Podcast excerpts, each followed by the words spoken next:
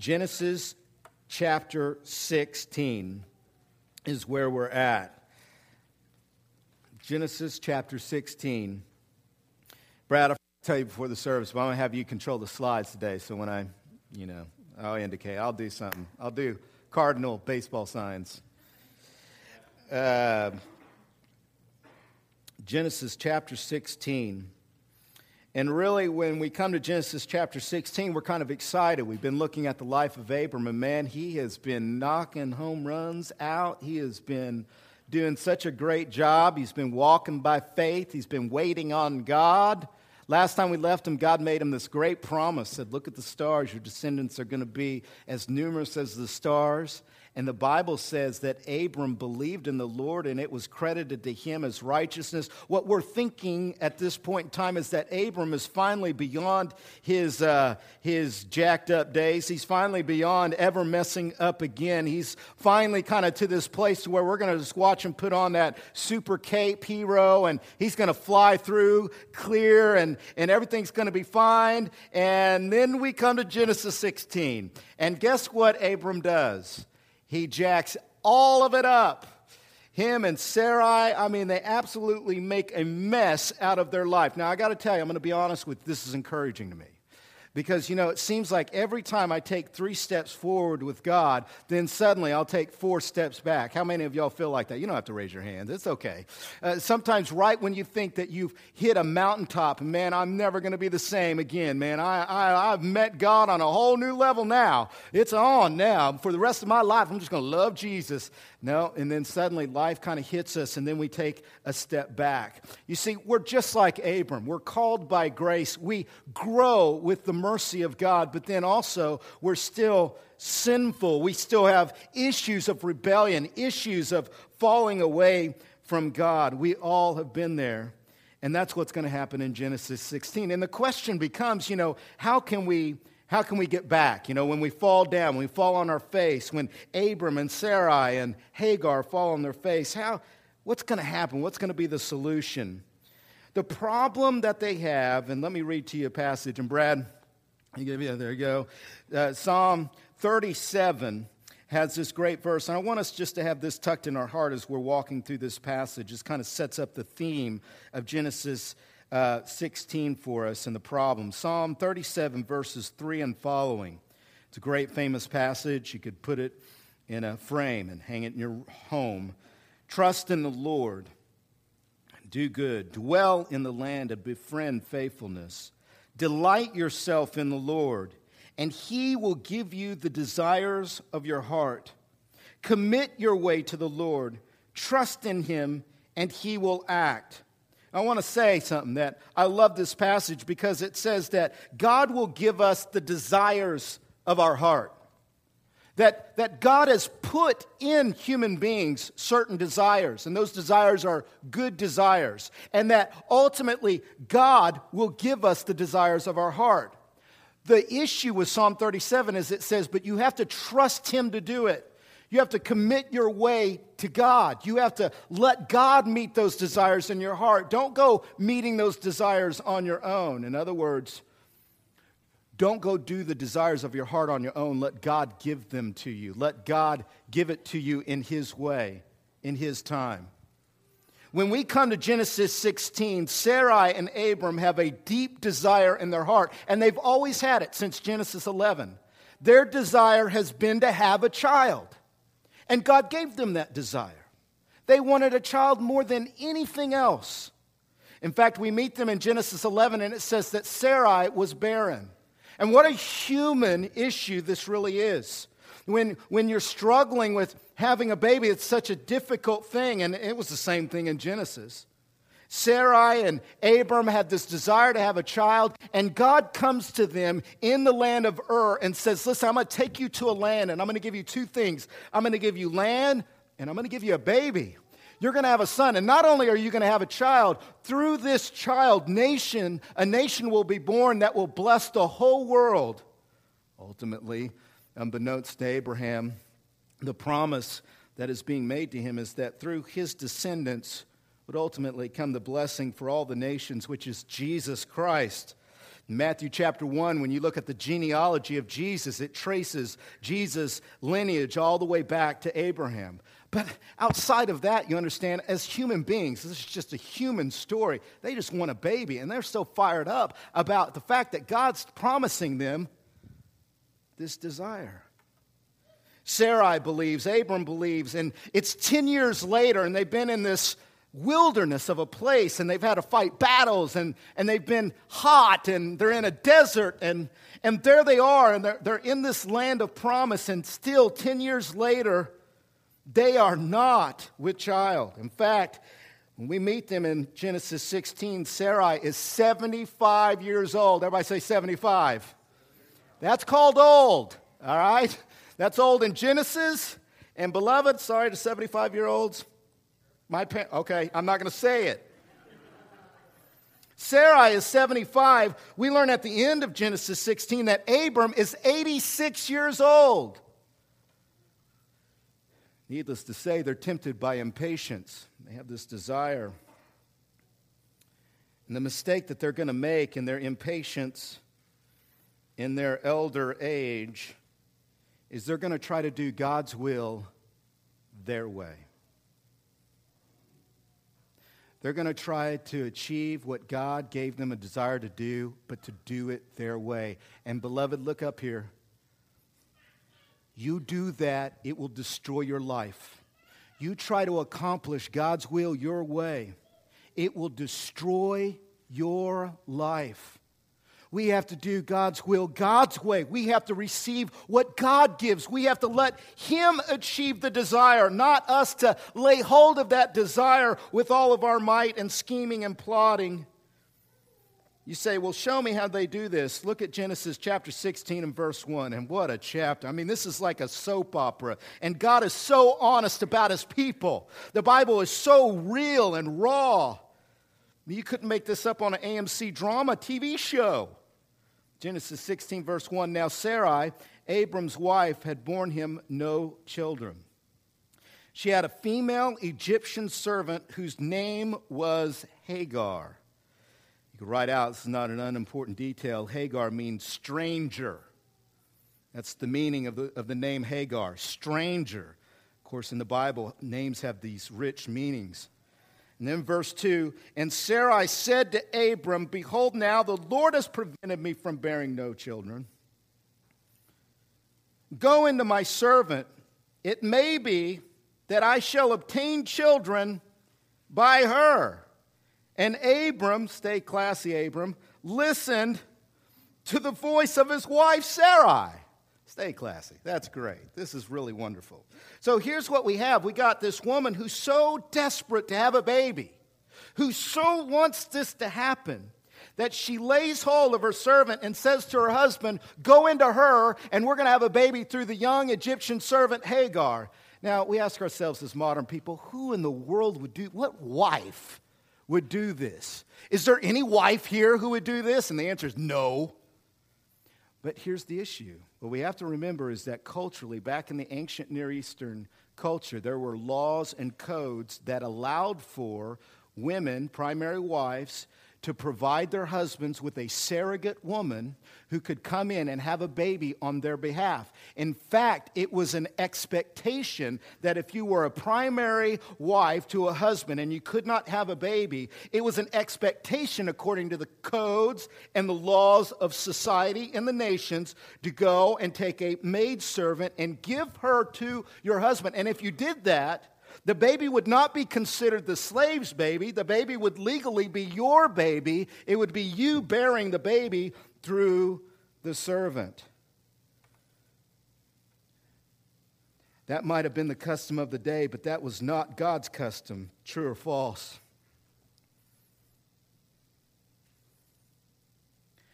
God will never adjust his commandments. God will never adjust his ways to the culture, society's ways of achieving happiness in life. God will never adjust His word to the culture and nation surrounding His people. And just because it was culture's way, it wasn't God's way. And what Sarai is trying to do is trying to do God's will the world's way. She's trying to take what culture gives her to bring her satisfaction and say, I want satisfaction so bad, I'm going to choose the world's way.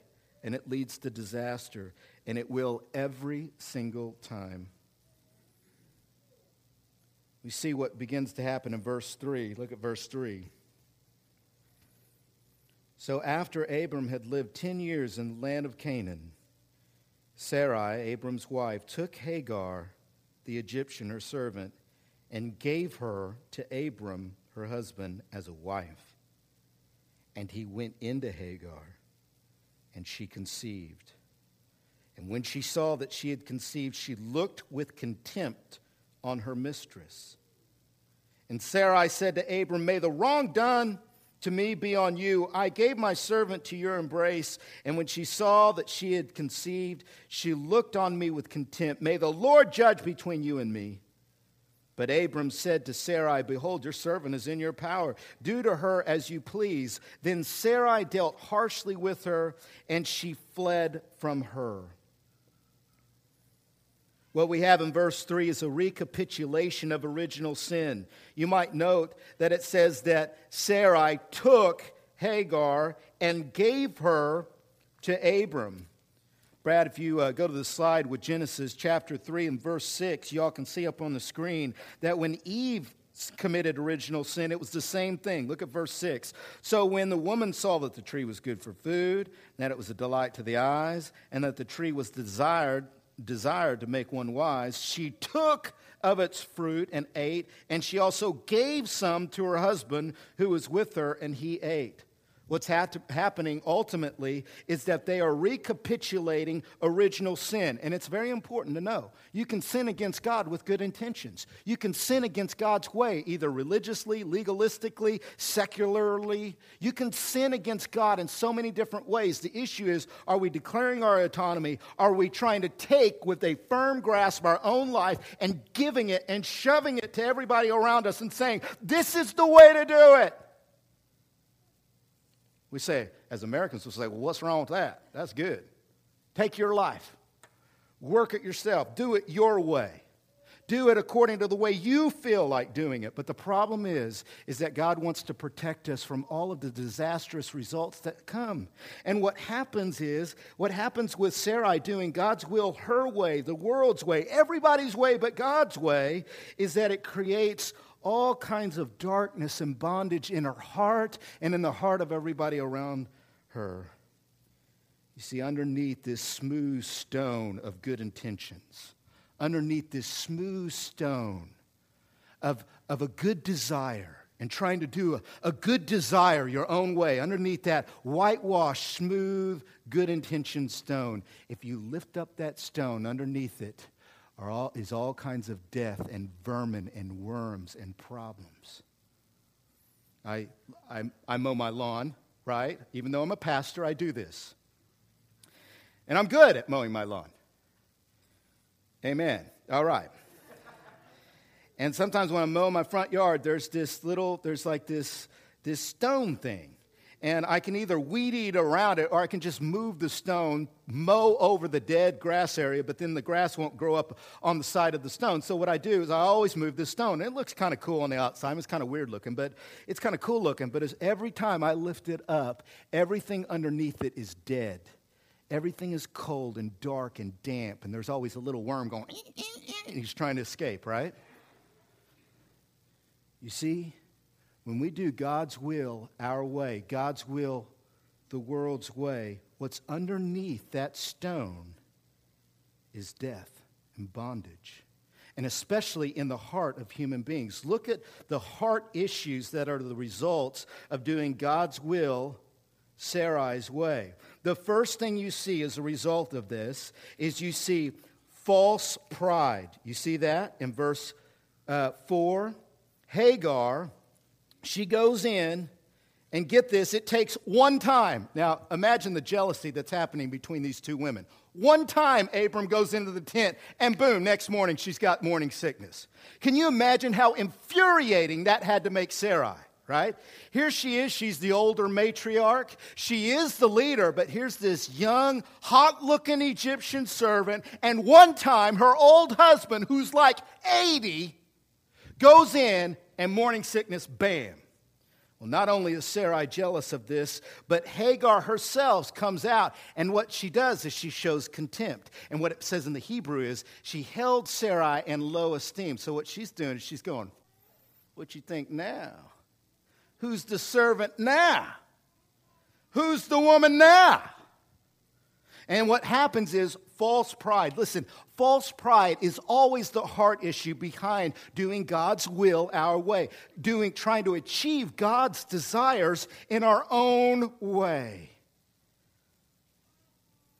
And if the stone were to be lifted off of your good intentions, what would be found there? Would it be pride? Would it be, look at what I can do on my own?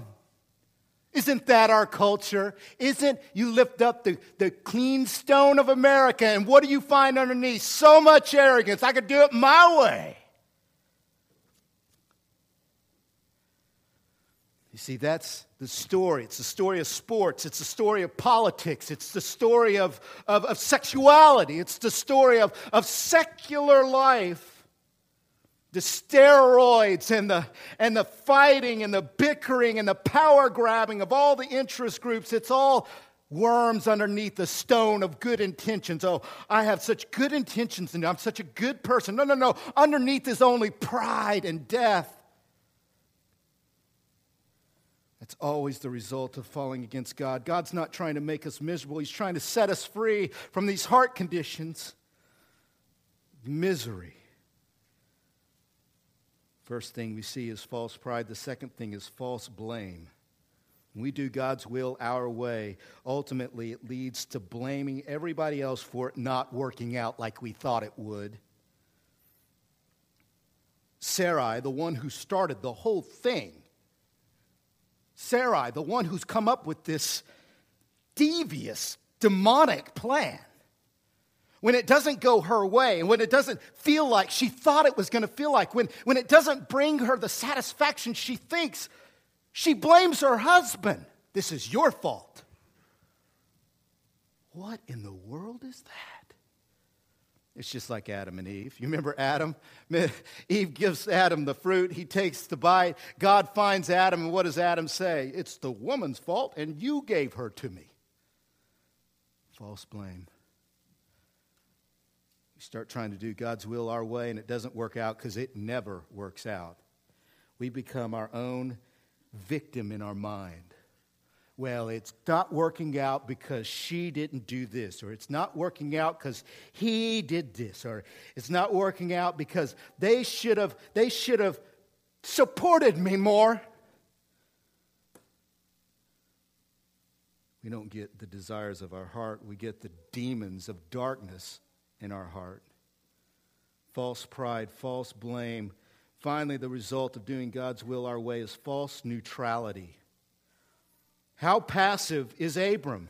Here he is. Here's our patriarch. Here's our great man of faith. Here's the man mentioned over 400 times in the Bible, always alongside of faith. Here's the great man of faith. And what does the great man of God do in this moment? He does absolutely nothing.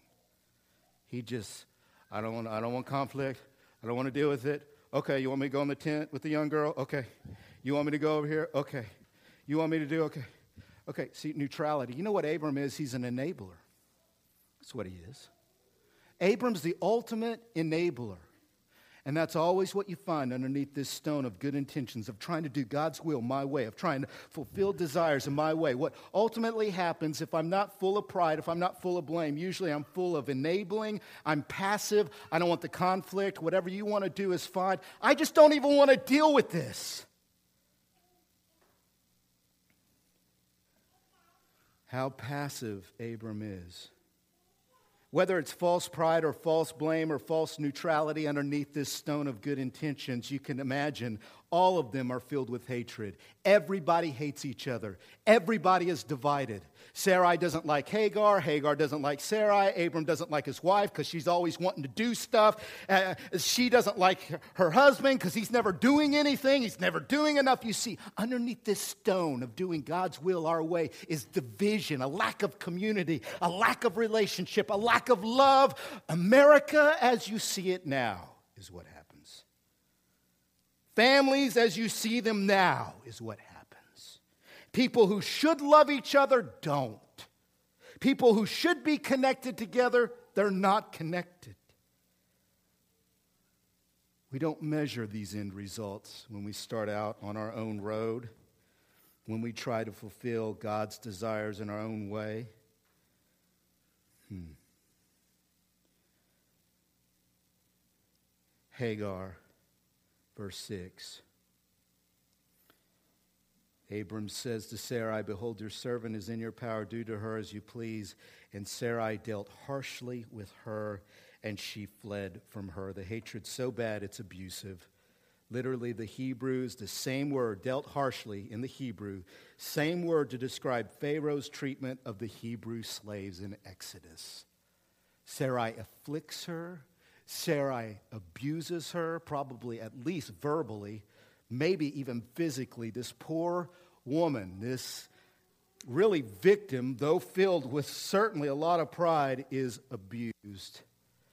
And so she does what people who get abused do she flees and she runs and she gets out of there.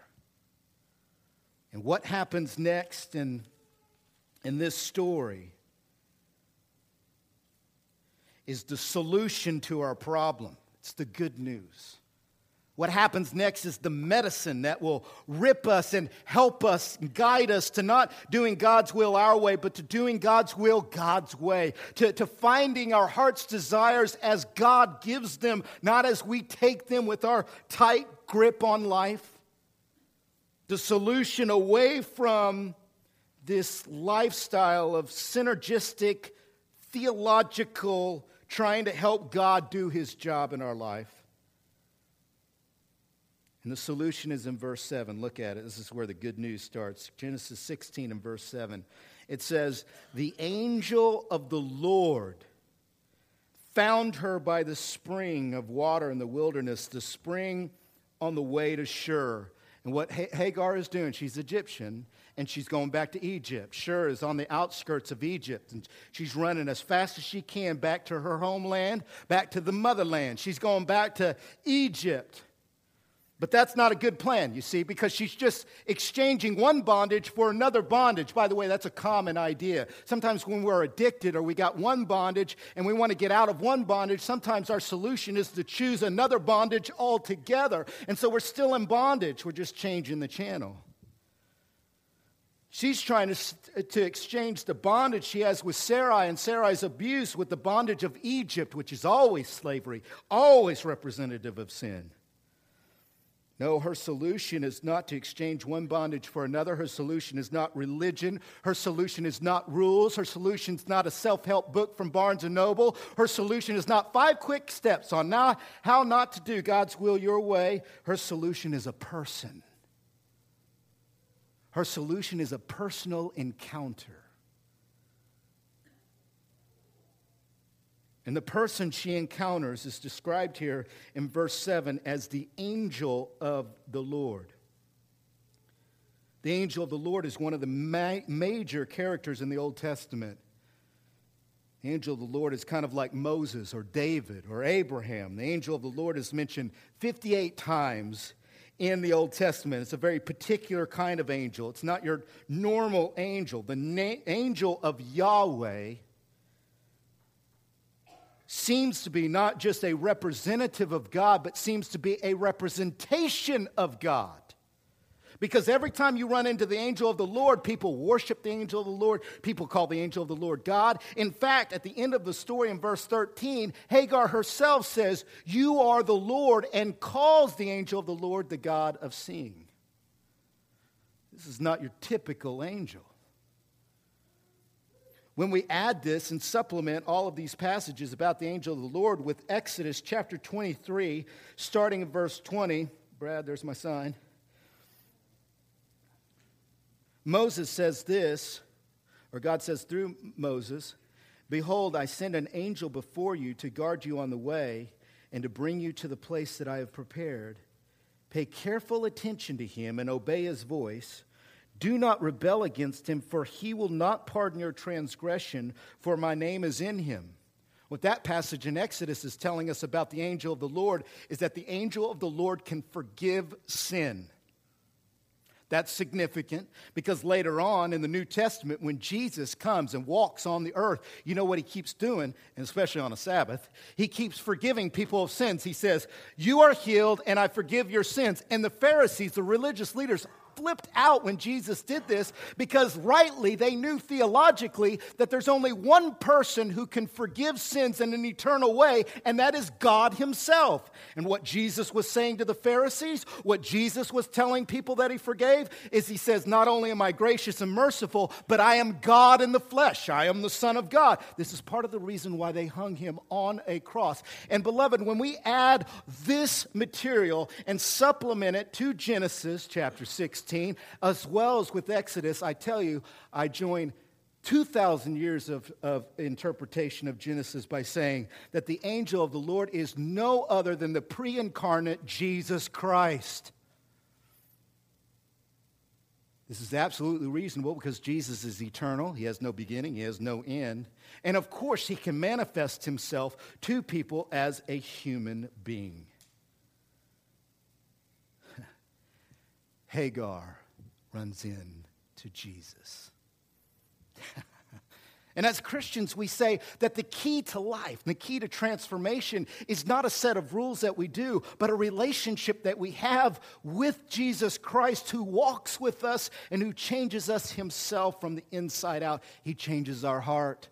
Only He is capable of getting underneath the stone and removing the vermin and, and the snails and the deadness and removing the stone altogether and bringing that part of grass into the sun of God's light and truth. See, Jesus is the one. You say, how can I, how can I start doing God's will, God's way, and not be so manipulative? Surrender, have a relationship, with Jesus, that is your only hope.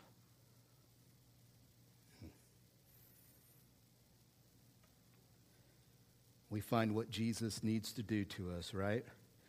In verse 7, the first thing Jesus has to do to us in order so that we'll do God's will, God's way, is number one, we need Jesus to find us says that Jesus found her by the spring of water in the wilderness. She wasn't even looking for Jesus. She wasn't looking for this message. She wasn't going there. She wasn't going to come up with this on her own. She wasn't going to figure this out on her own. What she needed to happen is sovereign grace had to find her in the person of Jesus. And what we have to ask ourselves is Has Jesus found me? We don't go looking for Jesus. Jesus isn't lost, right? People say, I'm looking for Jesus. Beloved, he ain't lost. We're the ones that are lost, and he has to come and find us. And we know Jesus has found us when we start hearing him ask us questions. Look at verse 8. Here's Jesus' conversation with Hagar. He says, Hagar, servant of Sarai, where have you come from, and where are you going? And she said, I am fleeing from my mistress Sarai. This is certainly God. This has to be God. God asked the same question of Adam Where are you, Adam? What are you doing hiding behind that bush? Jesus asked a man by the pool of Bethesda when he was crippled for 38 years, Do you want to get well? Jesus finds us with his grace and his mercy. Hagar, the stranger, Hagar, the non Hebrew, Hagar, the outcast, Hagar, the unlovely, Hagar, the sinner, Hagar, the prideful, arrogant woman who looked on contempt for her boss, Hagar, this unworthy person, Jesus is graciously and warmly encountering in a conversation. This has to be Jesus. Read John chapter 4, you get the same story with the Samaritan woman, a non Jew who has this bondage background, five husbands or whatever. There she is. She's a non Jew. She's a Samaritan, unworthy, outcast, unlovely. And Jesus says, I can give you eternal living water that'll flow forever. It'll come out of your soul. You'll never be thirsty again, hon. You'll never be thirsty again. And when we meet Jesus in John 4 at that, at that well in Samaria, when we meet Jesus talking to that woman, we're supposed to suppose and to think about this very story and say, man, that Jesus, he was there in Genesis. He was there with Hagar too. He met her at a well.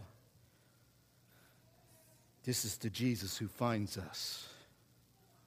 What are you doing? See, have you ever heard God say that to you? Have you ever heard Jesus say, What are you doing?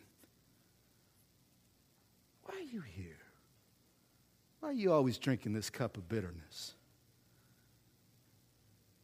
Why are you hating so much? Why are you blaming everybody else? Why are you so passive? Let people walk all over you and tell you what to do.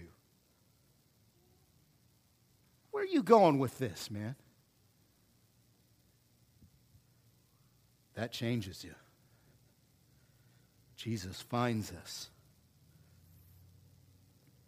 How can I do God's will, God's way? Jesus finds me running. Running from my abuse, running from my problems, running in my arrogance. Jesus finds me. That's the story of every Christian's life if you're genuinely a Christian.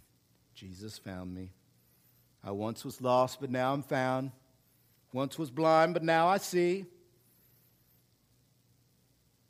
Jesus finds us. I was not as good as the older brother. I ran and lived in pig slop, and I did what the world told me to do, but Jesus found me. Jesus finds us.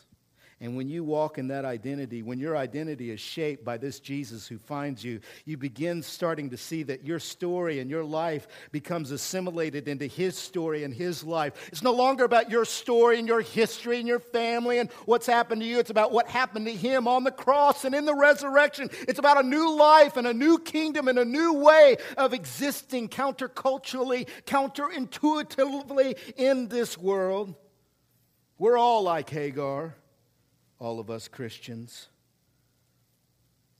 Jesus finds us. Not only does Jesus find us, number two, Jesus returns us. Look at verse 9. Jesus said to her, Return to your mistress and submit to her.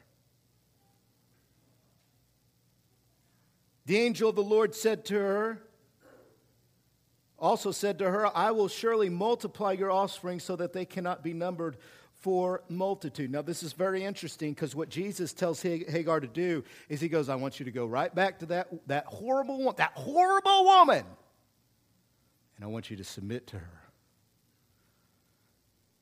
Now, this is crazy talk, right? I mean, this is nuts. And sometimes when Jesus finds us, he tells us to do crazy stuff, true or false? He doesn't exactly kind of go the route that we kind of hope he always goes.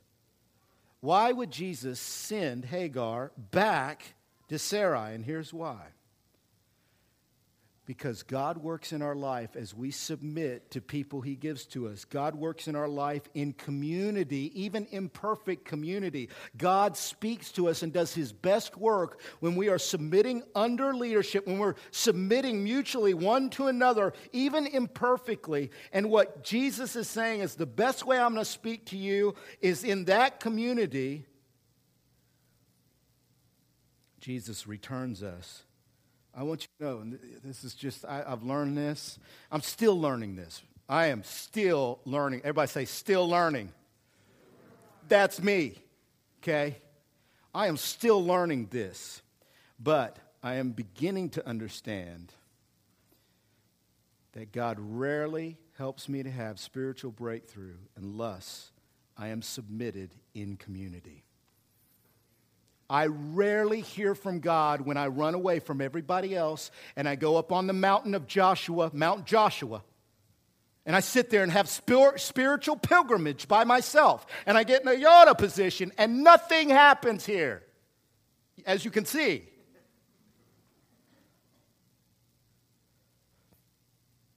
God typically works through the foolishness of submission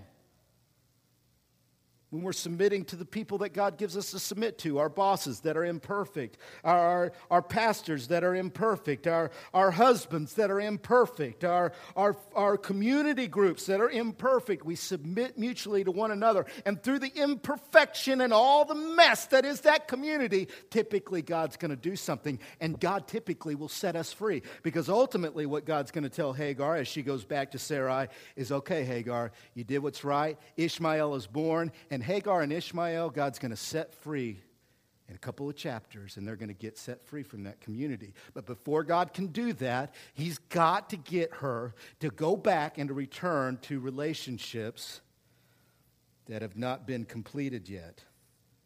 Of course, also, if Hagar gets free on her own by choosing to flee, then it'll be her who gave, who gave herself freedom and not God. And it must be clear that it's God who gives us freedom, not ourselves. And so Jesus returns Hagar to her community.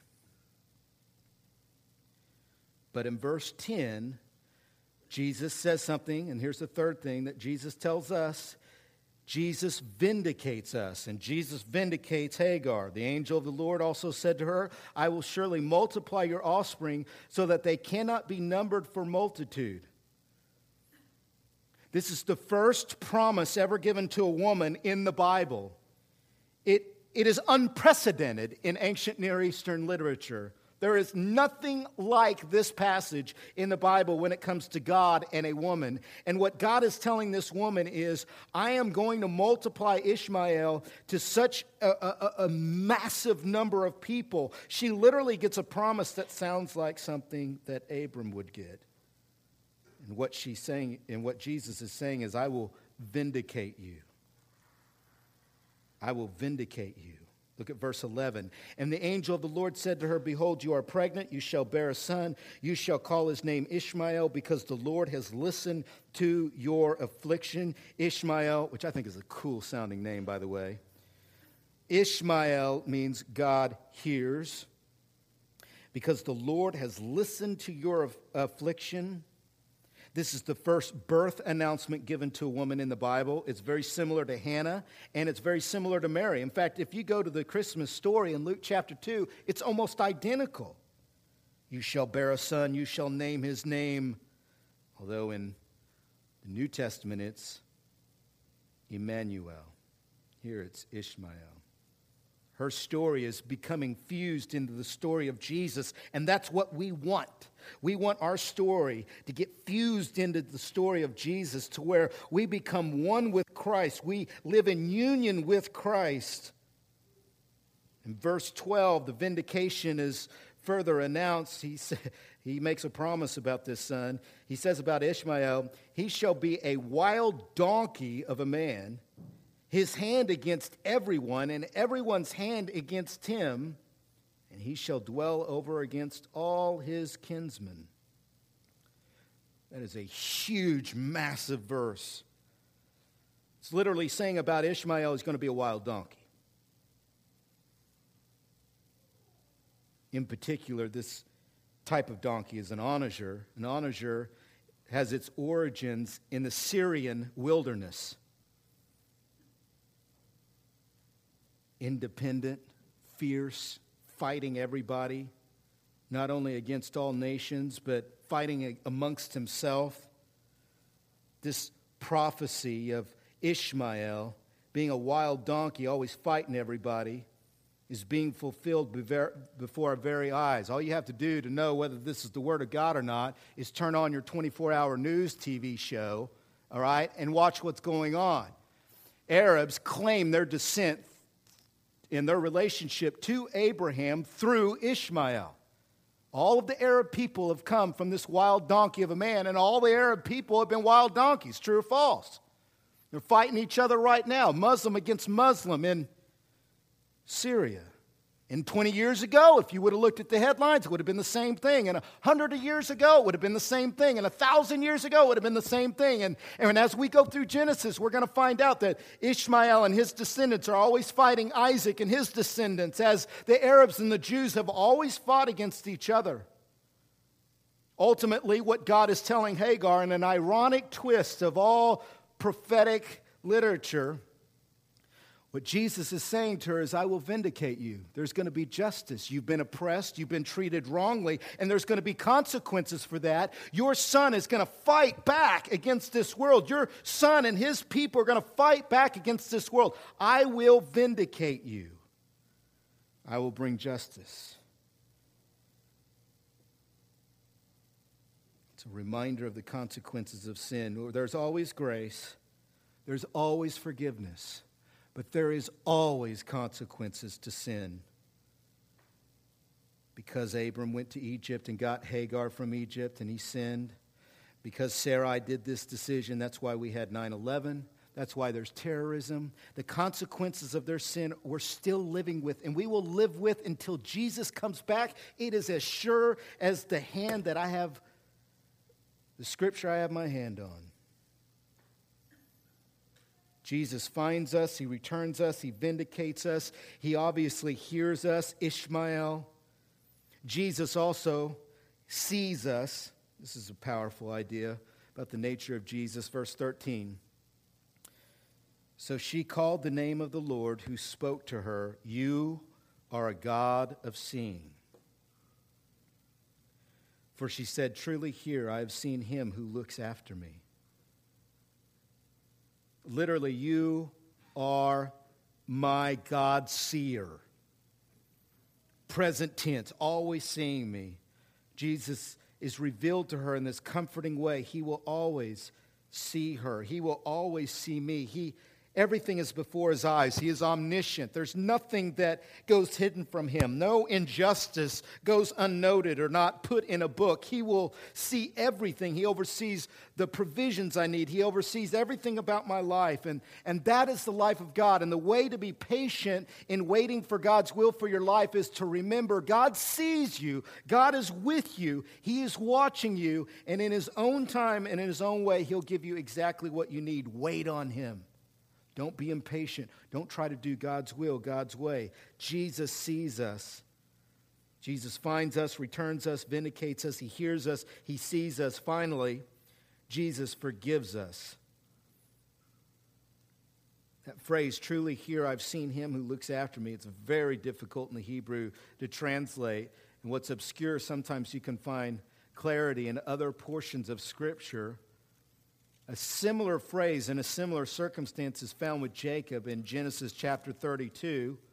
Brad, here's my sign. Genesis chapter 32 and verse 30. When Jacob survives after wrestling with the angel of the Lord, it says, Jacob called the name of the place Peniel, saying, For I have seen God face to face, and yet my life has been delivered. Many translations try to reflect the same kind of concept with Hagar. She's saying, I have seen God who sees me, and I live. I'm alive. I've survived. It's a picture of forgiveness. For our whole life to be brought before a holy God, a righteous God, all of us. None of us are deserving of heaven or deserving of being in God's presence, if we all fall in the sight and in the presence of an awesome, holy, eternal God, what we deserve is death on the spot and the worst sort of hell forever and ever. And yet, because of Christ and the cross and his resurrection and his grace and his forgiveness, we can stand in the presence of God and live. We can, we can worship and see the God who sees us and live. That's the message of Genesis. That's the message of Exodus. That's the message of Old Testament, New Testament forgiveness. This God forgives us. Are you forgiven? You can't earn forgiveness. You can't, you can't buy it. You can't religiously accomplish it.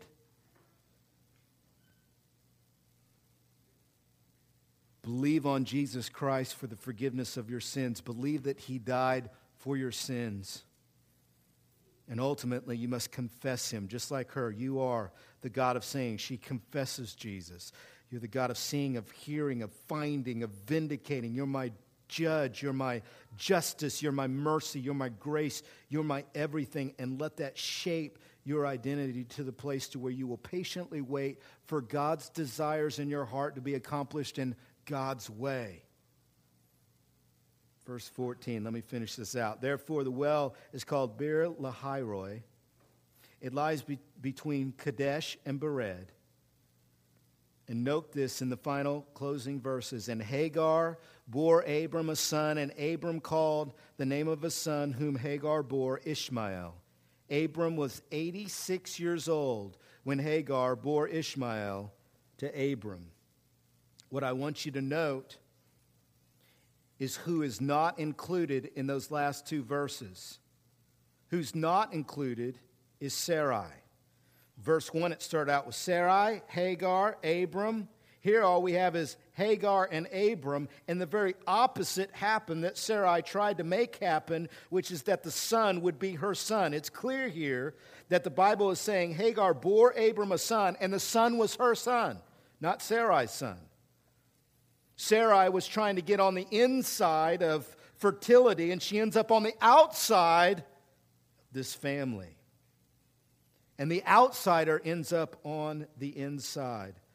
I read Beth Moore on this passage because it's a passage that deals with feminine issues. There's a lot of uh, woman issues here. You got Sarai and Hagar being the main uh, characters. So I picked up uh, Beth Moore, and one of the things she said is if you get something by, manipu- by manipulation, you rarely get to keep it.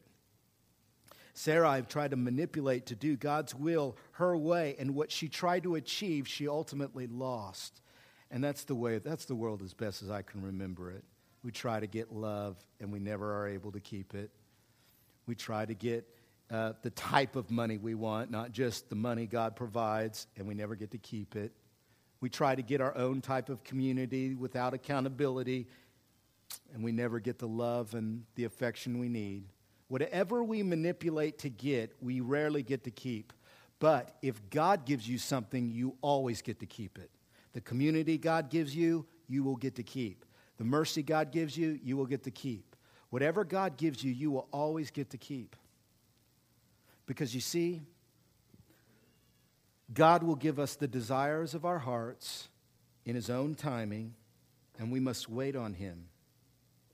What God gives you by His hand and ways is yours to keep and to enjoy. So take what He gives, enjoy it, and what He hasn't given you yet, wait for it. Let us pray. God, we thank you because your word is good. It does not return to us void. May it accomplish all of its purposes. May it change things organically, relationally. May your word cause us to worship and enjoy you. And God, some of us might be fleeing even today, running from one bondage to another. Jesus, find us there. Find us like you did Hagar. Find us like you did the Samaritan woman. And even though we're outcasts, God, even though we are outsiders, even though we are unworthy and unlovely, show us your great love.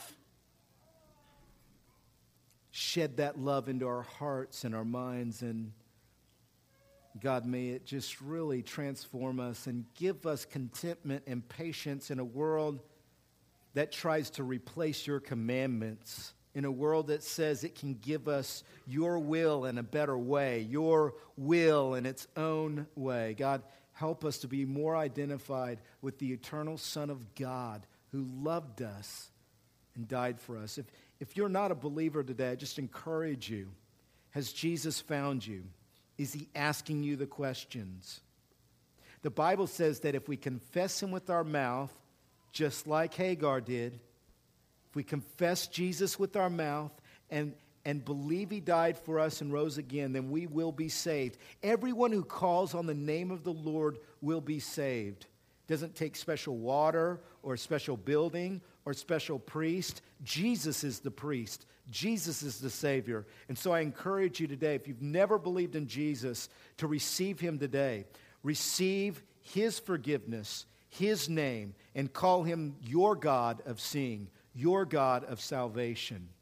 Let him set you free and save you from both Egypt and your own prideful ways. He will do it. Lord, we thank you again for this word. Amen.